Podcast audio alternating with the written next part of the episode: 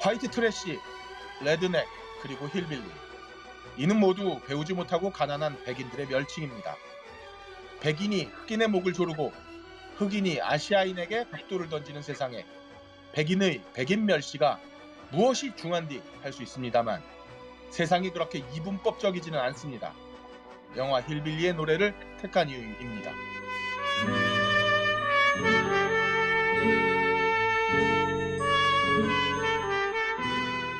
전세계 청취자 여러분 반갑습니다. 그럴거리입니다. 벌써 우리가 시작한 지도 3달, 여름이 다 되어가고 있습니다. 아직도 많이 모르시는 것 같아요, 다들. 자, 변함없이 늙고 있는 우원들 소개하겠습니다. 힐빌리 엘리지보다 용두산 엘리지가 어울리는 함장님 나오셨습니다. 갑자기 오늘 뜬금부터 나예요. 반갑습니다. 그리고 용두산과 저는 아무런 관계가 없는데. 아, 그래요. 힐빌리 친구들보다 개토 친구가 더 많은 해비조님도 나오셨습니다. 네? 개토요? 네. 아, 예. 제가 개토에 살고 있는 해비조입니다. 반갑습니다. 야, 강남 개토인가요? 강남이 어떻게 개토죠? 아, 제가 늘 얘기하잖아요. 강남 빈민, 강남 개토에 살고 있습니다. 자, 그리고 힐빌리 지역보다 레드넥 지역에서 조선사절단을 보냈던 헐랭이님도 나오셨습니다. 안녕하세요. 네. 그리고 백인 우월주의자 엽기민원님도 나오셨네요. 네? 네? 무슨 얘기를 하는 겁니까 지금? 네. 껄림. 네. 저기 시작하시기 전에. 네. 제가 사과할 게 2개가 있어요. 네, 말씀하십시오.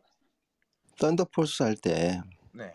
글렌프라이 우리 해비조님이 소개하시면서 이글스 뉴 키드 인 타운 리드 보컬을 누가 했냐? 그래서 제가 다니엘 리네더라고 엄청나게 우겼는데 결국 그게 다 거짓말이었습니다. 죄송합니다. 네. 그리고 2번째는 로켓맨 할 때요. 네. 옐로우 브릭 로드에서 그게 오즈의 마법사인데 제가 또 죽으라고 이상한 나라의 앨리스라고 우겨서 해비조님의 총기를 흐렸습니다. 그래서 자숙하고요. 자숙하는 의미로 오늘 한마디도 안 하겠습니다. 아, 왜 그러세요? 형님이 지금 하실 말이 제일 많을 텐데. 자, 몰라. 네. 사실 영화는 되게 잔잔했어요. 근데 이제 벌써 에이미 아담스가 엄마라니까 그게 좀 슬펐고. 다들 영화 어떻게 보셨는지 짧게 한마디씩 해주시죠, 함장님. 저는 보고 울었어요. 엔딩 크레딧 올라가는데 실제 원작자의 과거 할머니부터 시작해서 찍은 사진이 나오는데 싱크로가 너무 좋아서 갑자기 감정이입이 훅 되면서 마지막에 눈물이 쭉 흘렀습니다. 특히 할머니 비슷했고. 근데 비슷해서 울음이 났다는 건 난 이해를 잘 못하겠어요. 아, 그런 감이 훅 오는 것들이 있어요. 해비조님은 어떻게 보셨나요? 아, 예. 영화를 잘 만들면 이렇게 뻔한 얘기도 재밌게 볼 수 있구나라는 사실을 영화의 힘을 다시 깨달았습니다. 영화의 힘이었는지 배우의 힘이었는지는 좀 이따가 계속 얘기해 보도록 하고. 아니, 비조님은 지금 3주째 우리가 너무 망작을 본다. 15%를 본다는 얘기가 너무 별로야. 썬더포스를 본 다음에는 어떤 영화든 좋은 법이죠. 헐랭이 형님은 어떻게 보셨어요? 일단 여러모로 가족에 대한 얘기들을 많이 잘 풀어나가긴 했는데요.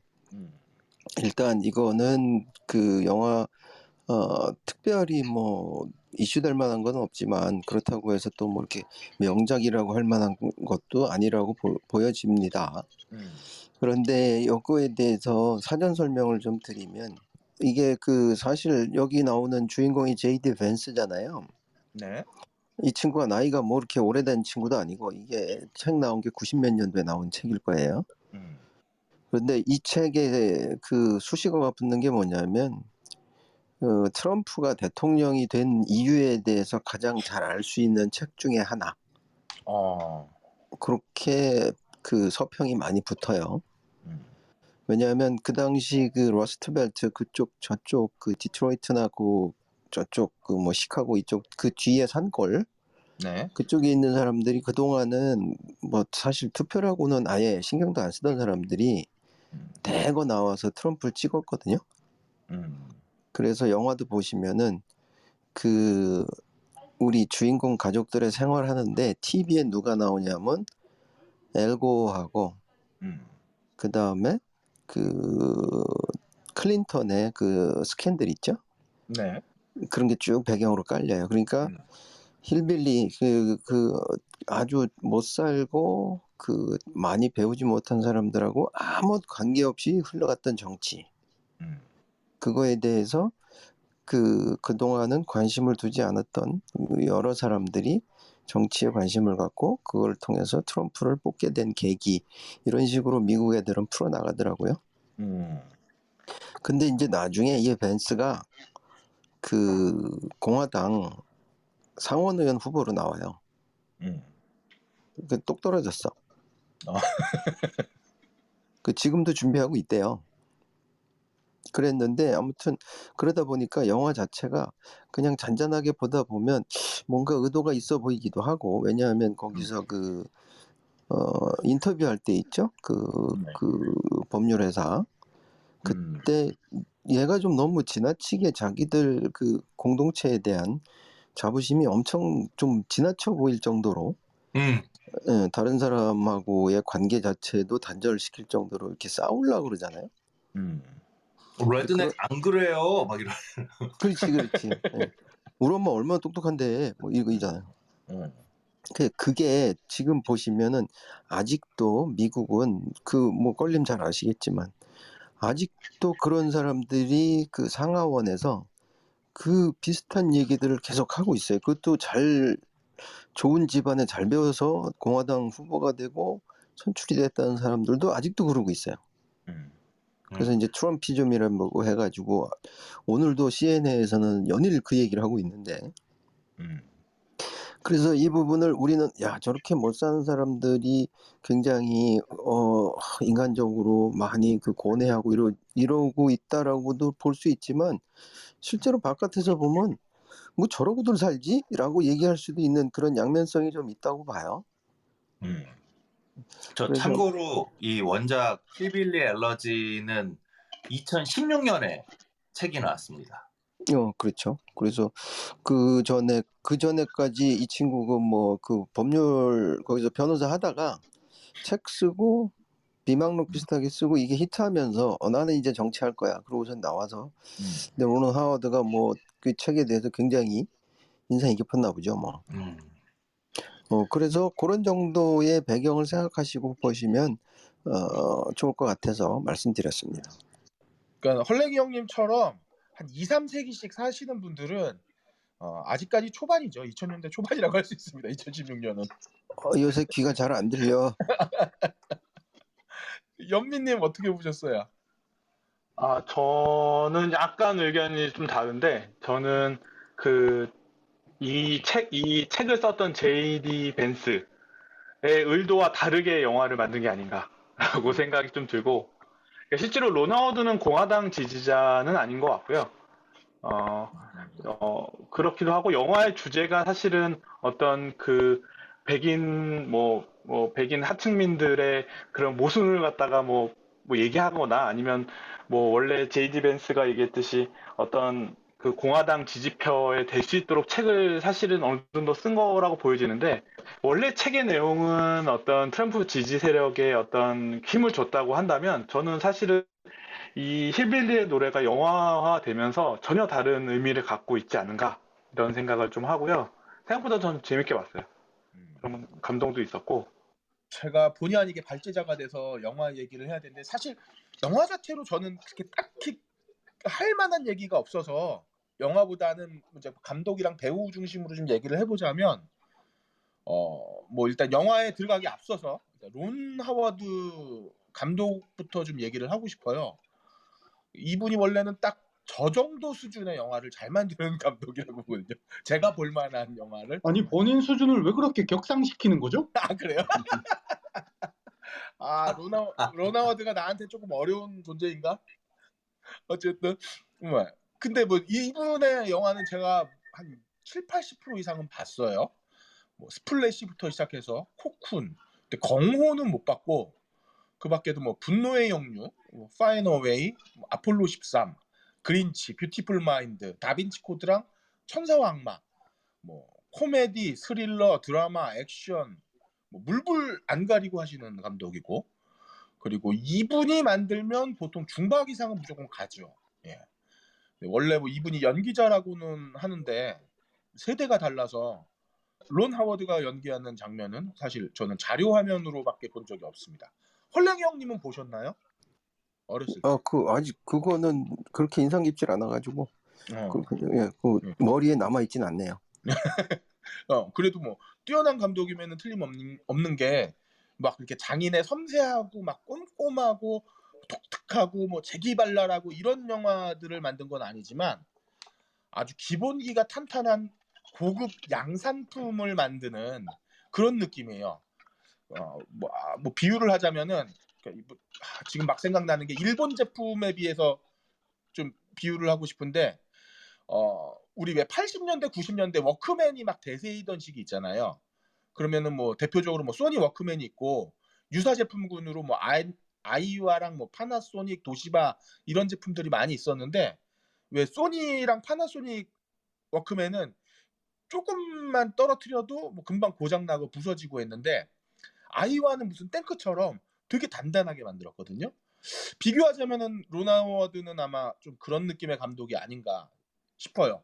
기본기 뭐 잘 갖추고 어느 장르에서나 효과적인 편집 기술과 연출 능력을 갖고 있는 뭐 믿고 보는 감독인데, 근데 뭐 그 이상의 뭐 이렇게 재능이 막 특출나거나 이렇게 손고처럼 뾰족뾰족 튀어나오는 뭐 연출은 없는 감독이라고 느꼈고, 이번 영화도 사실 그 경계에서 벗어나지는 않았던 것 같습니다. 뭐 이 영화가 대단히 훌륭한 영화냐 이렇게 물어본다면 저는 뭐 나는 적당한 영화다 뭐 이렇게 대답할 수 있겠고, 뭐 특이점이 있다면은 론 하워드의 그 다양한 필모 중에 전기 영화 장르가 하나 추가되었다라는 점에서는 의의가 있겠으나 뭐 전체 필모에서 대표할 만한 영화는 사실 아니라고 봅니다. 그리고 에이미 아담스가 철저하게 망가지죠. 그래서 저는 이 부분에 대해서 세월에 좀 무상함을 느꼈고요. 그렇다고 뭐 플롯도 좀 평범해요. 영화 자체는 뭐 대개의 성장 영화가 그러하듯이 불우한 어린 시절을 보내고 타락을 한번 하고 그다음에 의인이 등장해서 각성을 하고 그리고 뭐 성공하는 이야기인데 이걸 교차 플롯 형식으로 보여줍니다. 뭐 많은 전경화가 그렇게 하죠. 뭐 그리 대단한 건 없어요. 다만 이제 눈을 뗄 수 없었던 건 이 에이미 아담스랑 글렌 클로즈의 연기인데 글렌 클로즈는 진짜 분장을 하니까 그 악마는 프라다를 입는다의 그 할매 누구죠? 갑자기 이름이 기억이 안 나네. 메릴 스트립을 메릴 스트립이랑 진짜 분간이 안 됐어. 할매라고 하셨어요 지금 메릴 스트립한테? 저분이 지금 그리고 아니 나 좀 계속 헷갈렸던 게 그거랑 헤일리 베넷은 정말 저는 제니퍼 로렌스가 살쪄서 나온 줄 알았어요. 그리고 노바리님 어디 가셨지? 노바리님 모셔갖고 이거 응징하셔야 되는데 좀 위험한데 지금 영화 중반까지는 저 여자 제니퍼 로렌스라고 하고 봤다니까요. 내 눈이 미친 건가? 근데 헤일리 베넷 여보세요. 헤일리 베넷 저 좋아하는 배우예요. 근데 제니퍼 로렌스 저 좋잖아요. 배우 얼마나 좋아요. 연기력 그 나이 때 최강인데. 근데 이게 참 슬프더라고요. 두 명을 제가 미셸 파이퍼란다. 이렇게 헷갈리다니. 그래서 좀 되게 좀 슬펐고, 특히 이제 글렌 클로즈가 그 할머니가 그 터미네이터 성애자로 나오잖아요. 뭐 터미네이터의 대사도 다 외고 있고, 그다음에 이야기할 때 항상 터미네이터를 인용하고 그러는데, 연기가 되게 감동적인 부분이 왜 이게 늙은 할매가 막 고함은 치고 싶은데. 기력이 딸려가지고 막 큰 소리는 못 내고 막 이 폐가 이렇게 막 들쑥날쑥하면서 막 중저음으로 읊조리듯이 막 욕을 해대는 장면은 정말 우리 외할머니 같았어요. 그리고 이 지속되는 그 딸과 뭐 딸의 환경 때문에 지속되는 이 잔잔한 분노의 감정들을 정말 잘 눌러 담아서 연기한 것 같고요.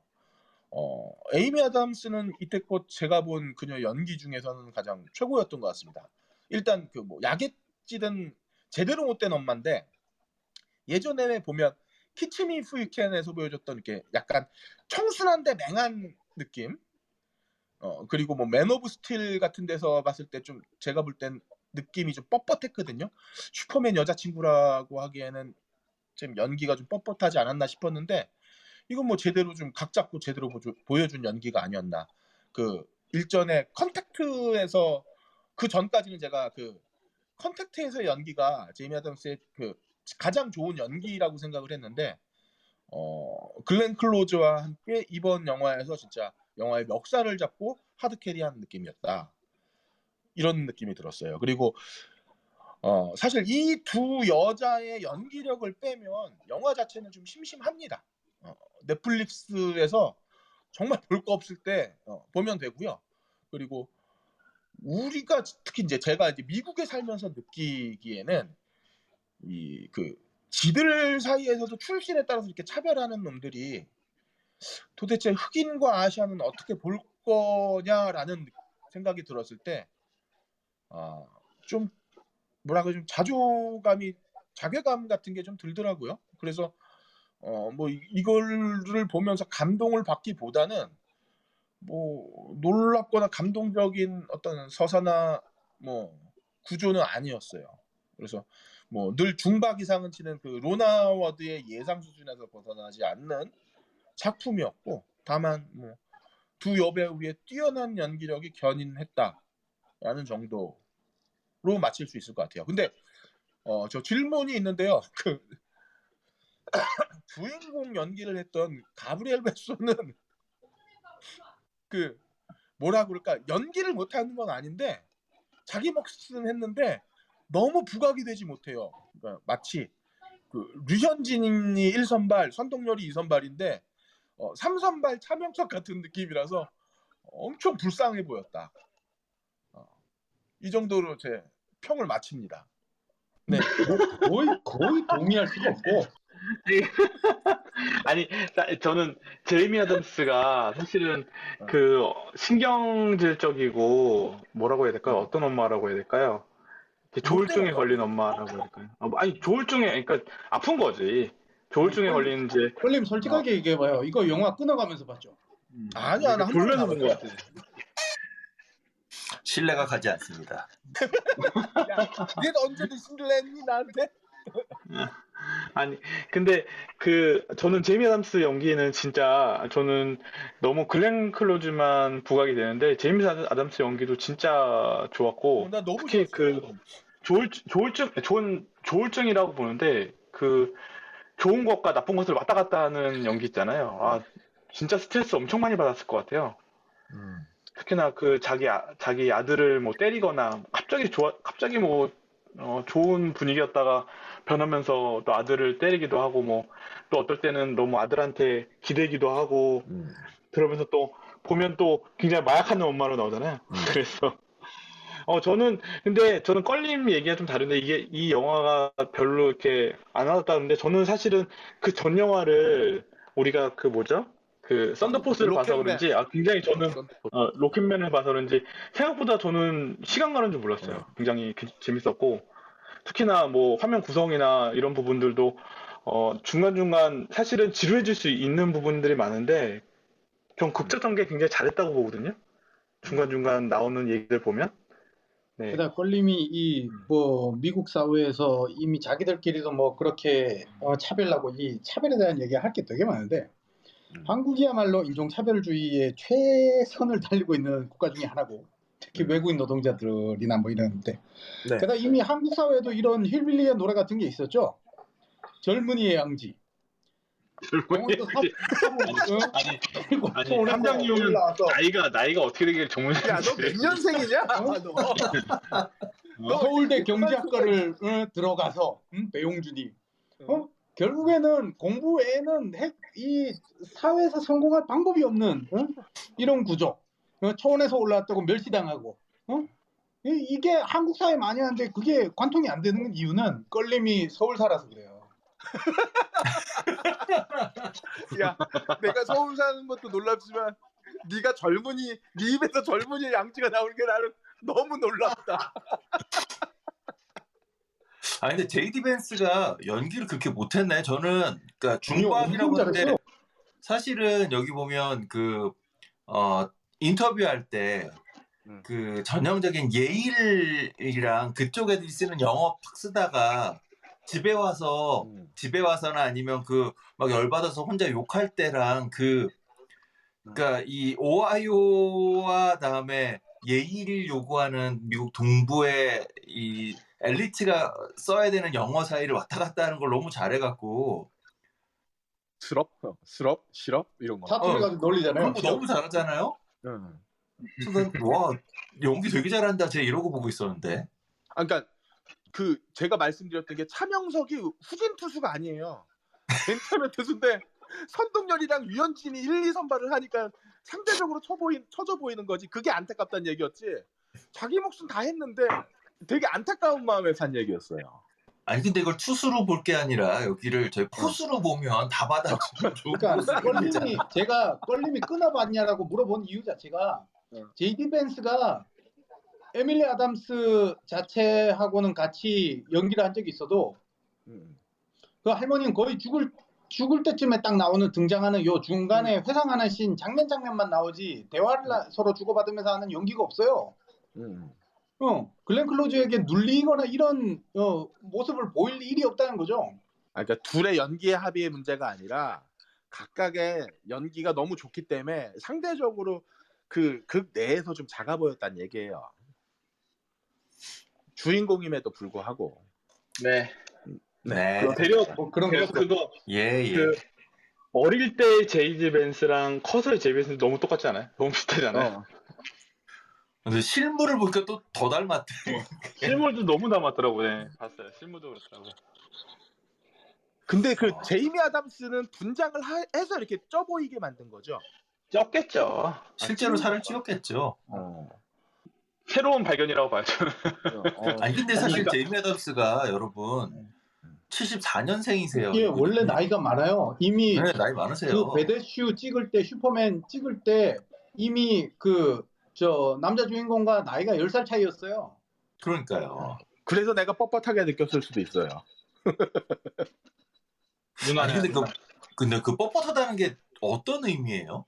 내가 그 느꼈던 거는 이렇게 좀 슈퍼맨에 대한 그 뭐 좀 애절하고 이런 느낌보다는 감정적인 씬이 우러날 때 말로는 하지만 표정이나 이런 데서는 좀 크게 와닿지 않는 느낌이 있어서 이게 왜냐면 아마 아까 드렸듯이 이게 이 엄마 자체가 지금 감정이 왔다 갔다 계속하는 그 장면 때문에 되려 잘 못 느꼈어요. 근데 사실은 제가 이 조울증 있는 사람들의 상사를 만난 적이 한 번 있었거든요. 근데 진짜 1시간 30분에 한 번씩 그 바뀌어. 아, 이거 옆에서 그걸 보고 있으면 진짜 미쳐버리는 거지. 아무것도 아닌데 화를 내고 아무것도 아닌데 막 좋아해. 아무튼 그런 것 때문에 그런 게 아닐까라고 저 껄림의 변명을 좀 해봅니다. 아하, 네. 직장 상사까지 직장까지 나와. 전 직장 상사. 아 지금은 그런 거 없고요. 네. 아 근데 원래 이 책에서 지금은 없어요. 네, 지금 없는데 지금 원래 이 책에서는 약간 이게 이런 지금 원래 그 책의 주제도 그런 거 아니에요?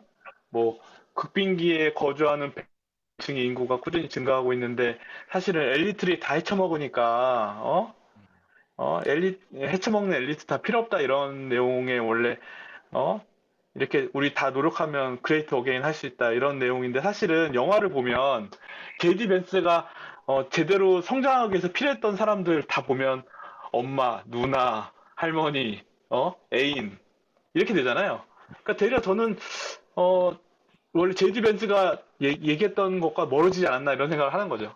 왜냐하면 원래는 자수성가로 커야 되는데 실제로 제이지 밴스가 크게 된 계기는 다 보면 실제로는 그런 사회에서 여성이라고 할 수 있는 사람들의 도움을 받아서 성장하지 않았나 이런 생각을 좀 합니다. 심지어 네, 장학금 연결해 주는 것도 여성이야. 근데 이거 원작은 우리가 안 봤잖아요, 이거. 네. 이거 원작은 약간 그 저도 이렇게 막 조선 다 이 히빌리 노래 검색하면 다 조선일보 얘기만 나와. 조선일보의 기사만 나와. 근데 다 내용이 다 그거야. 다 이제 그 진보 지식인들이 잘못한 얘기라고만 나와. 저기 그러면 도덕 못 믿겠는데? 그러면 개인적인 저기 제 견해를 말씀드리자면 실제로 이 힐빌리나 레드넥이나 또 러스트벨트에 있는 사람들로 봤을 때는 이 사람들이 정말로 되게 고집이 세요.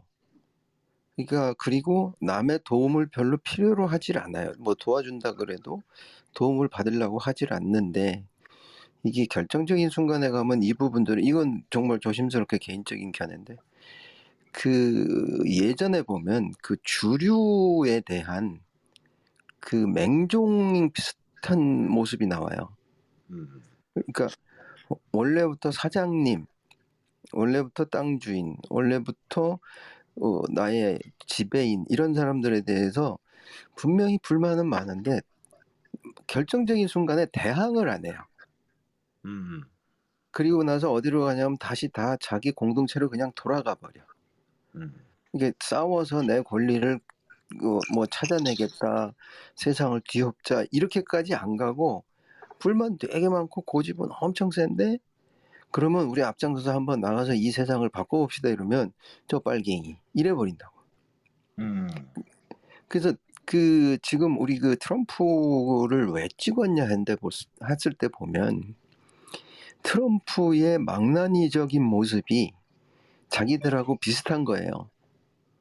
그러니까 뭐냐면 여자들한테 막 험하게 대하고 진짜 그 공식적인 자리에서 욕설하고 그 다음에 저기 그 장애인들 비웃고 자기들이 그렇게 살거든. 근데 그런 트럼프란 인간이 그 잘났다는 월스트리트 애들이나 또는 국회의원들이나 상원의원들 가가지고 막 까버린단 말이야. 막 속이 시원해. 근데 거기서 더 나가자 그러면은 자 이제 세상은 지금 많이 불공정하고 불공평하니 시스템을 고치고 그러기 위해서는 우리 권력을 잡아봅시다 하고 하는 민주당 애들은 내가 보기에 저 아주 비겁한 놈들 그렇게 돼버리는 경향이 굉장히 세더라고요. 그래서 여기서도 보면 이 친구가 J.D. 벤스가 뭘 바꾸자고 하는 게 없어요. 그냥 세상이 우리를 무시한다. 그래서 그 무시하지 않게 우리의 모습을 보여주겠다라고 했는데 실제적으로 정책적으로 그걸 뭐 어떻게 했다는 얘기 자체는 전혀 없거든요. 그러니까 우리도 미국에 살고 있는 아주 그 당당한 미국 시민의 하나다. 오케이, 콜. 거기까지는. 근데 그럼 그걸 어떻게 그 전개시키면서 다른 공동체의 그 이론들하고는 어떻게 같이 어울려 살 것이냐. 그건 난 모르겠다. 이제 이래 버리는 거죠. 그러다 보니까 우리가 알고 있는 그 뭐 조선일보 애들이 뭐 어떤 개소리를 했는지 모르겠지만 진보적이란 사람들이 이렇게 그 빈민이랄 수 있는 또는 그 무지렁이라고 할 수 있는 사람들에 대해서 너희들이 한 게 뭐가 있냐 뭐 이런 식으로 비판을 하긴 하는데 그거는 그런 부조리하고 그런 불합리하고 그런 것들을 만든 건 니네잖아. 니들이 만들어 놓은 데서 생겨난 사람들인데 그거에 대해서 왜 이 사람들의 삶을 망가진 거에 대해서 왜 진보한테 얘기를 해. 그렇게 얘기해버리면은 사실상 서로 간에 물고 물리면서 뭐 개싸움밖에 안 되겠지만 그러다 보니 지금 미국 정치가 개싸움이 된 거겠죠. 여튼 이건 철저하게 개인적인 견해입니다. 뭐 그런 부분도 있는데 사실 이렇게 트럼프를 찍은 미국인들의 그 양가적인 감정은 저도 뭐 이렇게 잘 이해를 못 하겠어요. 게다가 이제 영화의 상징적인 그 오하이오 미드타운 그 기차 아래 터널 밑으로 지나가는 장면. 처음에 할머니가 이곳으로 올 때는 그나마 이곳 노동으로 이제 자기들의 희망을 갖고 있는 되게 그 당시에는 신식이었겠죠. 들어왔다가 나중에 다시 그 집으로 찾아오는데 이미 허름해져 있는 곳으로 들어온 것을 쇠락한 곳을 보여주고 결국엔 그 터널을 다시 빠져나가서 마지막에 인터뷰를 보러 가잖아요.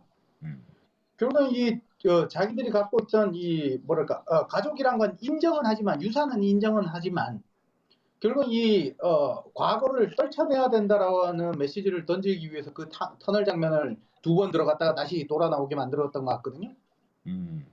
그런 장면들을 봤을 때도 론 하워드가 짓고 싶었던 거는 이 원작자가 어떻게 했든 간에 이 영화로 얘기하고 싶었던 거는 과거의 그 가족과 가치관 자체는 인정은 하지만 지금 그걸 버려야 될 때가 아닌가라는 얘기를 하는 것 같아요. 지금의 우리가 해야 되는 선택은 그게 아니다라는 걸 얘기하고 싶은 거죠.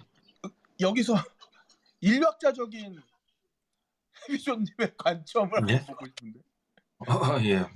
인류학인지는 잘 모르겠고요. 어쨌든 아까 연민이 얘기한 대로 이게 제가 그 원래 힐빌리 엘러지를 안 봐서 네. 원래 그 사람이 무슨 얘기를 했는지 모르잖아요. 모르는데 근데 확실히 론 하워드 감독이 원작의 얘기하고는 조금 다르게 영화를 좀 틀어놨다는 생각이 들어요. 그래서 그냥 누가 보더라도 전형적인 어마이칸 드림을 실천해 나가는 얘기인데 네. 그리고 미나리보다 조금 더 직선적이고 조금 더 성공이 눈앞에 보이는 손에 잡히는 그런 영화인데 그런데 이게 그 원작학 뭐 실제 이 사람도 삶도 그랬겠지만 뭐 약간의 이제 PC함들을 좀 집어넣어놨어요. 그래서 전형적인 레드넥들이 가지고 있는 그 가부장적이고 여성에 대한 폭력 이런 부분들에서 약간의 응징도 있고 플러스 외부인 특히 이제 외부에서 들어온 이주 노동자 그리고 그 2세들에 대한 2세 3세들에 대한 뭐 반감 이런 것도 부인과 인도계 부인과 결혼하게 하는 것을 보여줌으로써 그런 지점도 일정 부분 물타기를 했고 물론 근데 보니까 영화 끝나고 올라가다 보니까 뭐 실제로 인도계 부인과 결혼하기도 했지만 그래서 약간 제가 보면 이 느낌이 이게 그 클린트 이스트우드가 그랜 토리노에서 보여주고 싶었던 보수적인 가치 거기에 훨씬 더 가까운 것 같아요.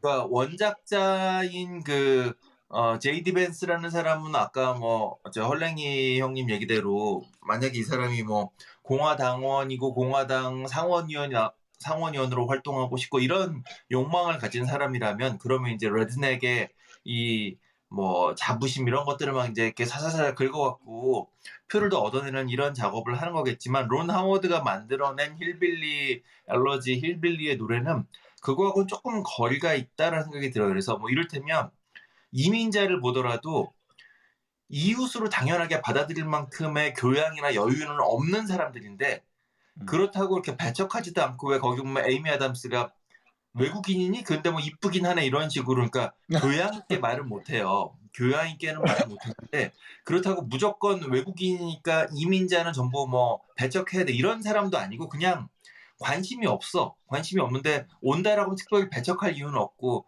따뜻하게 받아들일 이유도 없고 약간 이런 사람들. 네. 그다음에 우리 집에 애가 공부를 잘해. 그러면 막 미친 듯이 돈을 꾸고 뭘 해서 애를 가르칠 거냐.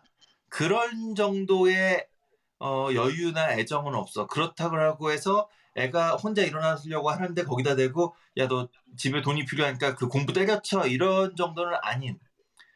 그리고 뭐 누가 아프다라고 하면 막 팍팍 도와주지 못했는데 뭐 아는 정도 안에서 어떻게 좀 해보려고 하는 뭐 약간 이런 정도니까 미국 사회가 가지고 아까 헐랭이님이 얘기했던 구조적인 모순을 갖다가 이걸 일정 부분 간파했지만 그거를 전면적으로 극복하기보다는 이 모순을 개인의 능력이나 혹은 개인의 운이나 혹은 이웃과의 그래서 가족 패밀리 타이가 되게 중요하잖아요. 이 영화에서는 네. 이게 구조적인 모순을 가족과 개인의 관계로 이거를 헤쳐나가야 되는 사람들인 거예요. 그러다가 이제 에이미 애담스처럼 그런 거에 이제 나 원래 공부도 잘했고 이랬는데 이게 다 안 받쳐줄 때 혼자 해보려고 하다가 지쳐 나가 떨어지면 그냥 조울증 걸리고 나중에는 약물 중독되고 이제 나락으로 떨어지는데 이쯤 되면 그 정도로 못 버티는 개인은 그냥 버릴 수밖에 없는.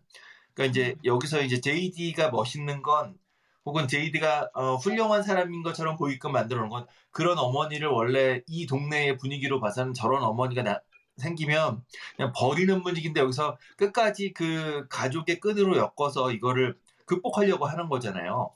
네.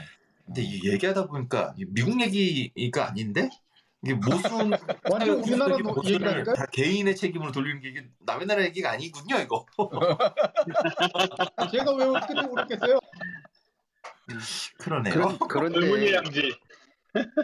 그런데 이게요.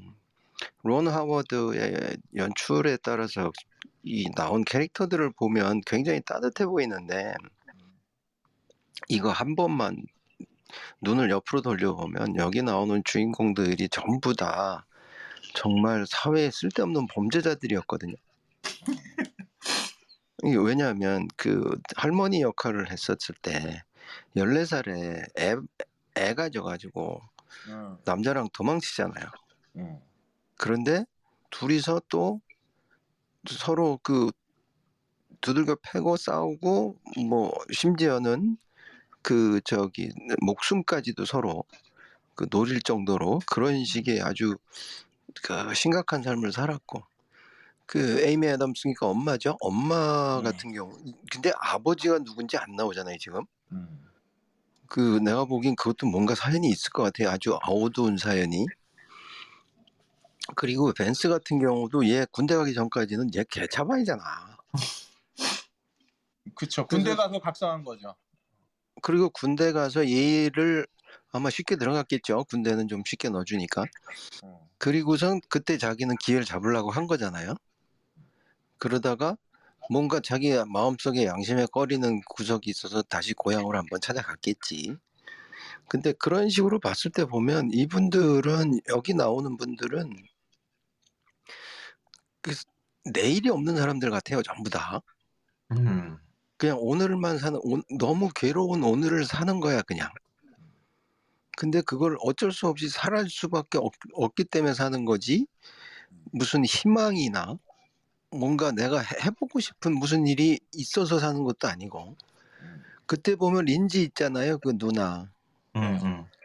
내가 보기에는 그 누나가 살아가는 게 그 평균적인 삶인 것 같고 그분들의 이 벤스 얘가 나가가지고 그걸 이제 그걸 끊고 나가서 자기는 성공하겠다고 튀어나가 버리잖아요.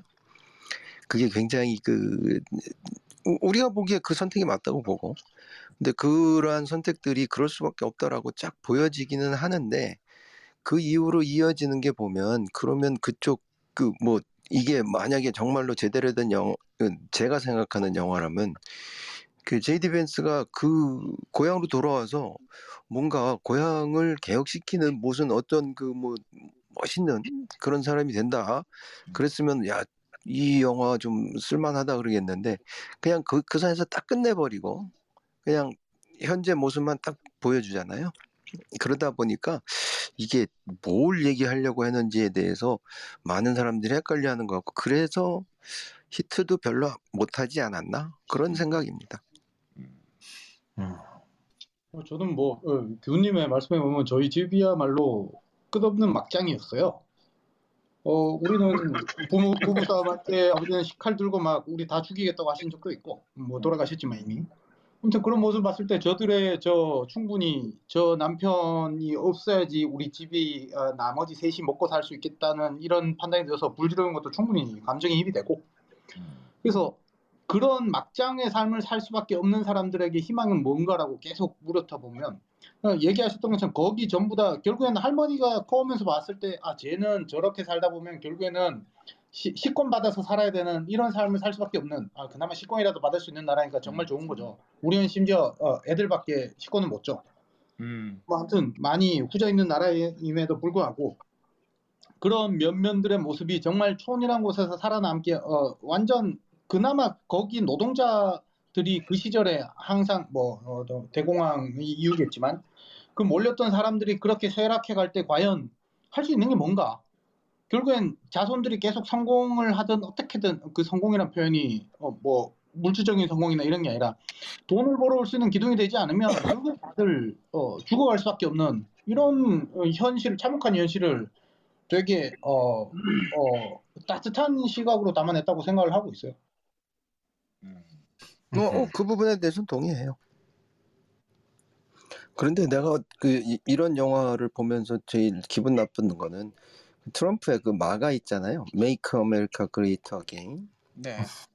도대체 미국이 언제 그레이트 했었는데?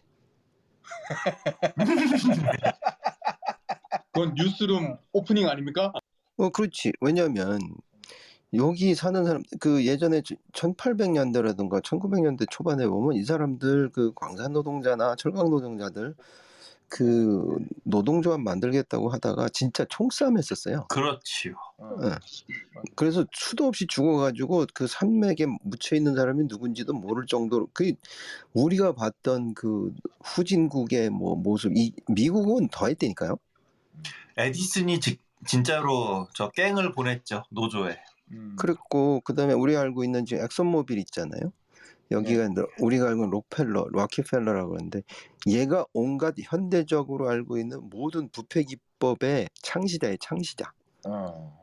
뭐 저 매수 그다음에 뭐 가사 린치 그리고 그 실제로 그 FBI 이제 CIA 전신은 FBI가 그 록펠러가 만들어놨던 정보 부서 그거를 그 본따서 만들어진 거거든요. 이제 그런 것들로 이루어져 있는 현재의 미국에서 그 이제 삶이 팍팍하잖아요. 뭐 평균 이하 뭐 이렇게 나누는 거 좀 죄송하지만 그렇게 사시는 분들은 정말 힘들게 살잖아요. 근데 그런 사람들에게 야 너는 지금 힘들게 살고 있으니까 이거를 개선해야 돼 하는 사람하고 아니야 너는 위대한 미국의 시민이니까 너도 위대해 하는 거하고 하면은 꼭 후자를 택하더라고 사람들이. 나가서 고쳐보자가 아니고 우리 미국 위대한데 나는 자랑스러워 지금 이래버린단 말이죠. 근데 그걸 이용해 먹는 게 이제 트럼피즘이고 그 전에 레이건이고 그런 것들인데 그런 걸 보면 참 미국 사람들에 대해서 좀 많이 연민도 느껴지면서 좀 그런 건 있게 하는 그런 영화이지 않을까 또 그렇게도 생각해 봅니다. 뭐 다채로운 얘기들 많이 나왔는데 결국에는 사실 이게 미국 사회의 현상이라서 우리가 다 알 수는 없는 지점이 있는 것 같아요. 그리고 뭐 젊은이의 양식 함장님이 말씀하셨던 이 부분의 문제가 비단 뭐 미국만의 문제도 아닌 것 같고 이야기 잘 들었고요. 이야기는 이제 음악으로 좀 넘어가서 우리 한스 짐머 형님 늘 나오는 네. 해비조님의 이야기 좀 들어보겠습니다. 네, 한스 짐머와 리모트 컨트롤 프로덕션 이번에도 등장합니다. 예. 네. 이게 론 하워드 감독하고 보니까 한스 짐머하고는 2000년대 이후부터 작품을 주로 했더라고요. 그 이전까지는 론 하워드가 정말 잘 나갔던 상업 감독으로 최고를 달리던 시절에는 한스 짐머랑 별로 안 만났었고요. 오히려 2000년대 이후더라고요. 근데 어쨌든 이번 영화 힐빌리의 노래는 한스 짐머하고 그다음에 한스 짐머의 리모트 컨트롤 프로덕션에서 활동하다가 지금은 독립을 한 영화음악가 데이비드 플레밍이라고 하는 두 사람이 같이 음악을 맡았고요. 원더우먼 1984에서도 데이비드 플레밍이 한스 짐머의 이제 코라이터로 등장을 했었고 그다음에 그 계속 개봉이 미뤄지고 있는 거죠. 탑건 매버릭. 네, 탑건 매버릭에서도 두 사람이 공동 작업을 했다라고 하더라고요.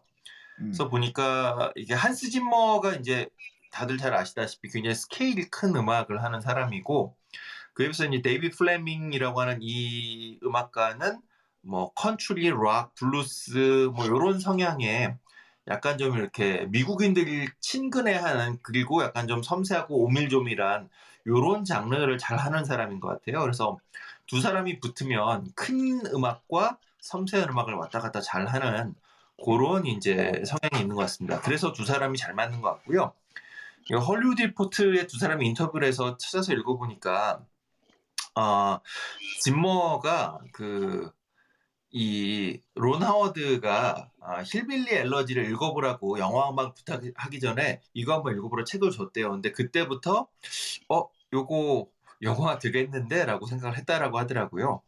그러면서 이제 그 에팔레치아 산맥에 살고 있는 그 마초적이고 그다음에 일상 속에 폭력이 가득 들어있는 그런 동네, 그러면서도 어쨌든 가족주의의 끈을 놓지 않으려고 하는 요 그 JD의 삶을 어떻게 표현할까, 요렇게 고민을 많이 했다라고 해요. 그래서 이 사람이 어떻게 음악을 만들었냐면, 그 영화 초반에 이제 차 타고 이제 그 에팔레치아에서 오하이오로 돌아올 때 이제 메인 테마가 나오는데, 그때 여러분 들어보시면 처음에 첼로, 더블 베이스, 바이올린 이 세 개의 악기로다가 음악이 쭉 흐르다가 거기다가 중간에 이제 컨츄리 느낌, 그러니까 남부적인 느낌 혹은 힐빌리, 컨츄리 이런 느낌이 날 만한 이런 음악이 나오는데, 여기에 컨츄리 하면 이 대표적인 악기가 벤조하고 만돌린이죠. 근데 요 두 악기를 싹 빼버렸어요. 빼버리고 거기다가 물론 컨츄리에서도 사용을 안 하는 것은 아니지만 주로 그 서던락이라고 우리가 흔히 부르는 그 장르의 음악에서 굉장히 자주 사용하는 그 슬라이드 기타라고 하는 악기를 이용해서 분위기를 이제 이끌어냅니다. 그리고 이제 그 장면에 이제 핑거 피킹이라고 그러죠. 이제 핑거 피킹이라고 하는 그 오른손, 그러니까 오른손잡이 기타리스트의 경우에 피크가 아니라 오른손가락으로 이제 기타를 퉁퉁퉁 튕기는, 이렇게 되면 이제 그 쇠줄로 되어 있는 어쿠스틱 기타를, 나일론이 아닌 쇠줄로 되어 있는 어쿠스틱 기타를 오른손 손가락으로 튕기게 되면 피크로 치는 것보다 이게 손끝이 훨씬 이제 무디기 때문에 소리가 이제 피크로 치는 것과는 다른 조금 이제 통통 튕기는 부드러운 소리가 나거든요. 그 소리를 내면서 기타를 치고 있는 사람이 데이비 플레밍하고, 그다음에 그 뒤에서 스트로크를 하고 있는 게 한스 짐머만이더라고요. 그래서 재밌다. 두 사람이 이제 짐머만이 아니라 한스 짐머하고 두 사람이 이제 이렇게 기타를 치고 거기에 슬라이드 기타를 담아서, 그래서 이게 전 되게 흥미로운 지점이었어요. 이게 아까 론 하워드가 원작이 가지고 있었던 그 레드넥의 정서를 강화하는 요거를 영화화하는 과정에서 순화시켰다라고 봤었던 연민의 그 시각이 일정 부분 공감이 되는 게, 이게 만약에 정말로 그 레드넥 혹은 에팔레치아 힐빌리의 그 정서를 확 드러내고 싶었으면 만돌린이 나와야 되거든요, 여기서. 근데 만돌린을 빼고 일부러 슬라이드 기타를 넣었다라고 하는 거. 근데 슬라이드 기타는 백인들도 많이 쓰지만 이 슬라이드 기타는 기본적으로 남부의 흑인들이 처음 시작한 기타 연주 주법이라는 거죠. 그러니까 그 주법을 일부러 가지고 와서 이 원작 소설이나 혹은 J.D. 밴스가 가지고 있었던 그 원작의 느낌들을 약간 좀 희석해내는 그런 좀 음악적인 연출을 하고 있어요. 그리고 더 재밌는 건 이 친구가 이제 예일에서 발음도 잘 못하면서 힘들게 이제 예일에 익숙해져 나가는 요 JD의 장면에는 바이올린 중심으로 곡이 다 쓰여져 있어요. 근데 이 사람이 남부를 향하기만 하면, 이제 어머니 때문에 남부를 향하면서부터 혹은 과거를 회상할 때는 항상 슬라이드 기타가 등장한다라고 하는 거. 그래서 남부의 정서는 슬라이드 기타로, 그리고 예일 로스쿨의 이 정서는 유로피안 클래식 스타일의 바이올린 연주로, 이렇게 두 가지가 이제 잘 구분이 되어져 있고요. 그래서 이 영화의 시작과 끝에 나오는 오프닝과 클로징의 이 타이틀 트랙은 유로피안 스타일의 클래식 바이올린 사이로 슬라이드 기타가 등장하는 이런 방식으로 되어 있습니다. 근데 제가 흥미로운 건 이 슬라이드 기타를 연주하는 사람이 누구냐, 데렉 트럭스라고 하는 기타리스트인데요. 처음에 영화 들으면서 슬라이드 되게 잘 친다, 근데 세션맨 중에 잘 친 사람이 워낙 많을 테니까 라고 생각해서 찾아보니까 데렉 트럭스가 직접 연주를 했더라고요. 이 데렉 트럭스를 잠깐만 제가 너무 좋아해서 좀 소개를 하자면, 이 친구가 이제는 어리다고 할 수 없네요. 1979년생이에요. 79년생인데 80년대에 그 10대 시절부터 80년대 말부터 90년대 초반 이때 이미 밥 딜런, 조월 씨, 이런 사람들의 백밴드에서 기타를 쳤으니까 11살, 12살 이런 애가 밥 딜런 기타 치고 있는 거죠. 아, 그걸 오디션을 봐서 통과를 해가지고. 그렇죠.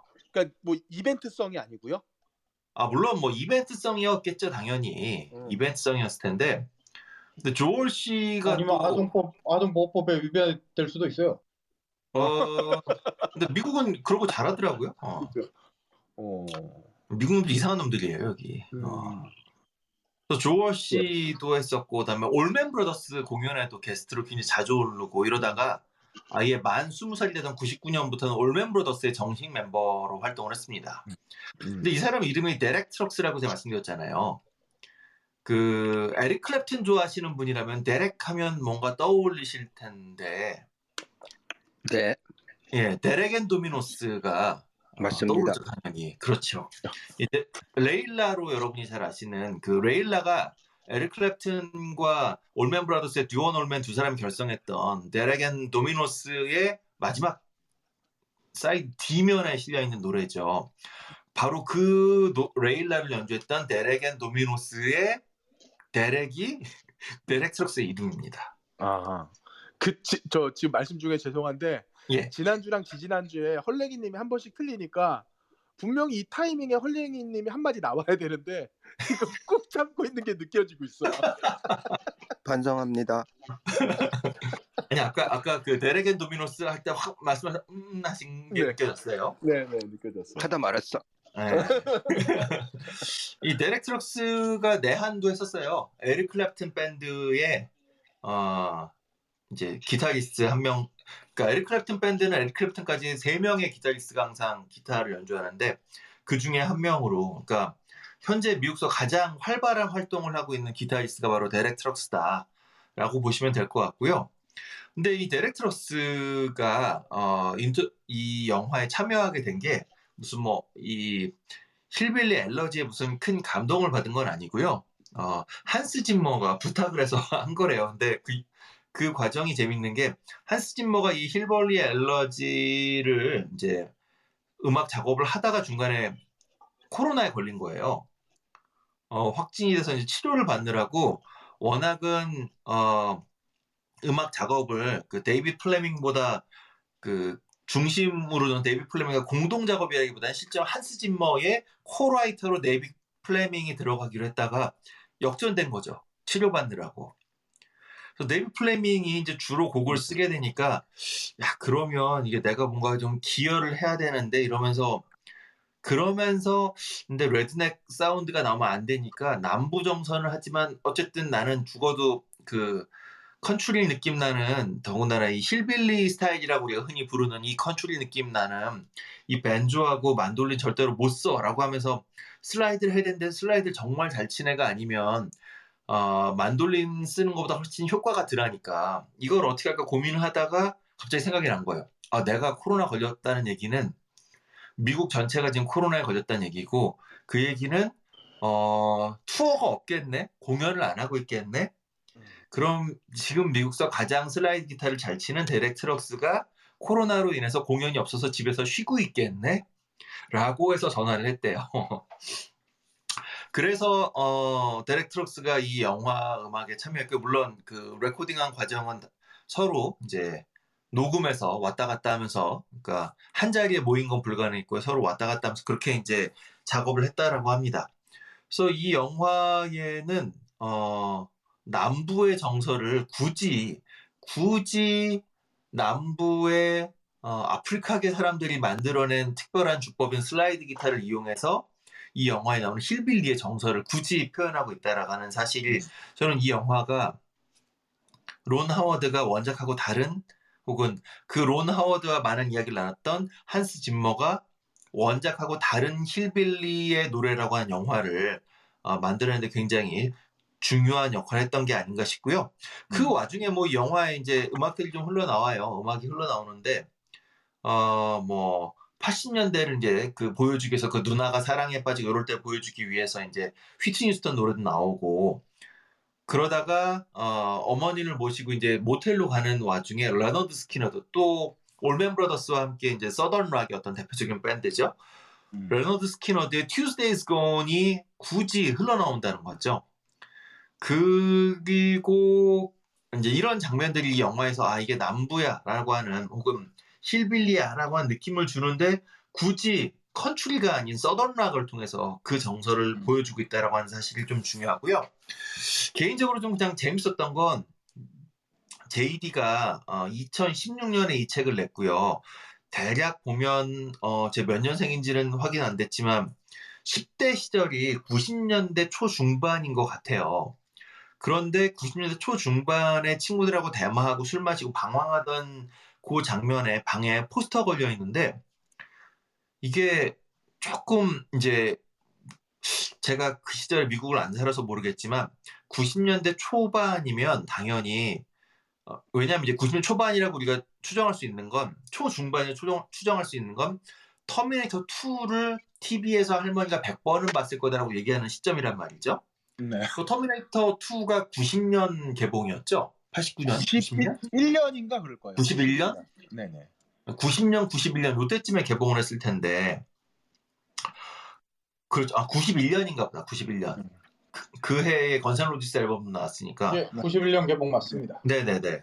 91년에 나오고서 벌써 몇 년, 1, 2년 지났으니까 TV에서 그렇게 열심히 나오겠지 않겠습니까? 그걸 생각하면 92, 3, 4년일 텐데 그 타이밍에 미국의 10대라면 더군다나 이제 뭐 이스트 코스트건 웨스트 코스트건 이 동네에 사는 애들이라면 당연히 펄잼, 너바나, 사운드 가든 뭐 좀 헤비하면 앨리스 체인스 요런 거 요런 팀들의 이제 포스터와 음악을 듣고 있어야 되는데 얘네가 90년대 참 재미 못 봤던 헤비메탈 밴드 보이보드 이 팀은 심지어는 캐나다 밴드예요.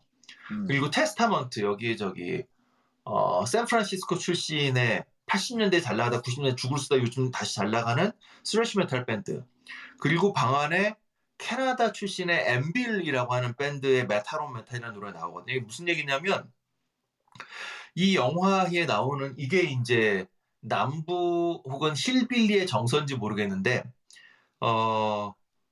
당시에 이 미국의 대중음악 특히 락을 좋아한다라고 하면 나올 수 있는 이 펄잼이라든가 이 사람들의 음악은 다 시애틀에서 시작하거든요. 그리고 시애틀은 아시다시피 미국 사회에서 꽤나 진보적인 도시 내지는 뭐 진보란 말이 좀 이상하면 적어도 리버럴한 도시로 알려져 있는 그런 도시이고 그 도시의 정서를 한몫 담고 있는 게 바로 펄잼이라든가 앨리스 인 체인스라든가 사운드 가든이었다는 거죠. 근데 그에 비해서 이 동네 꼬마애들은 그 밴드들이 유행하는 바로 그 시기에 보이보드나 테스타먼트나 엠빌이나 이런 그 헥메탈을 듣고 있다는 거죠. 그래서 이게 이게 남부의 정서는 그 시절에도 조금 그 서부의 젠체하는 애들하고 좀 다른 거라는 걸 보여주려고 했던 건지.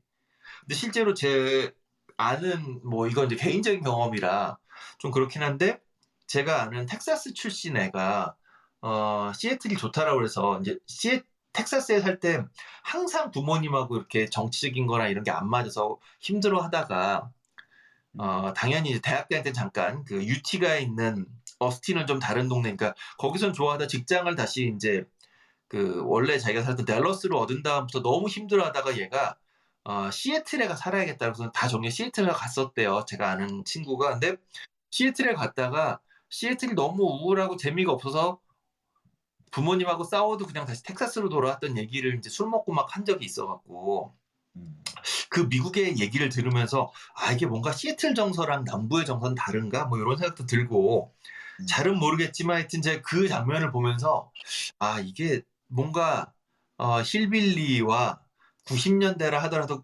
힐빌리에서 느꼈던 90년대 좀 다를 수도 있겠다.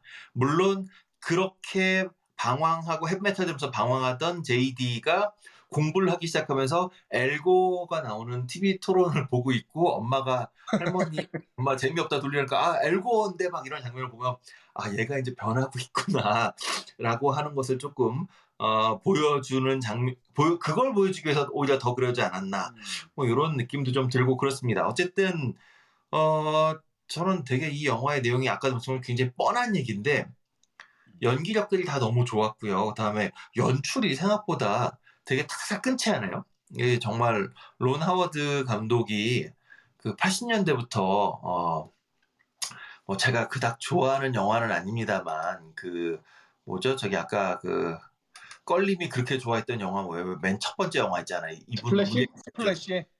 스플래시. 네. 뭐 스플래시부터 시작해서 사실 뭐 저는 그 분노의 역류도 네. 이게 그 메인 테마는 아직도 저한테는 최고의 곡입니다. 야, 그래서 내가 론 하워드가 내 급이라고 얘기하니까 삐졌구나. 분노의 역류 그 파이팅 17번가인가? 그거는 최고의 메인 테마 아닌가요? 맞아요. 내가 맞아요. 너무 좋아했지. 사실 코쿤, 스플래시 이런 영화를 보면 이게 뭔가 그 있어 보이는데 사실 내용 없잖아요, 이게. 네, 맞아요. 근데 이 없는 내용을 사실은 론 하워드가 있어 보이는 그 되게 컷도 잘 자르고요. 화면 배부도 잘하고 네. 이래서 되게 이런 걸 잘 이끌어내는 감독이에요. 그래서 실은 신선한 구석이 하나도 없는데 영화를 보기 시작하면 끌 수 없게 만드는 영화다라는 거고요. 그 속에서 이 영화가 원작이 가지고 있었던 그 힐빌리와 레드넥의 그 정서, 심지어는 JD가 이제 욱 하는 장면을 보여줌에도 불구하고 이 영화에서 그 정서로 가득한 영화를 그 정서로부터 반발 떨어지게 만들었던 그리고 그걸 가족이라는 이름으로 조금 그 물타기를 하는 데에 굳이 남부의 음악을 슬라이드 기타로 연출해낸 이 한스 지머와 데이비드 플레밍의 음악 연출도 저는 일정 부분 기여를 하고 있다라고 하는 그런 말씀을 드리면서 뭐 얘기는 여기서 좀 마쳐볼까 합니다. 네. 그래도 저 놀라운 게 사실 제가 가지지 못한 재능인데 그 음악을 들으면서 의도를 알 수 있다는 거는 되게 부러운 재능 같아요.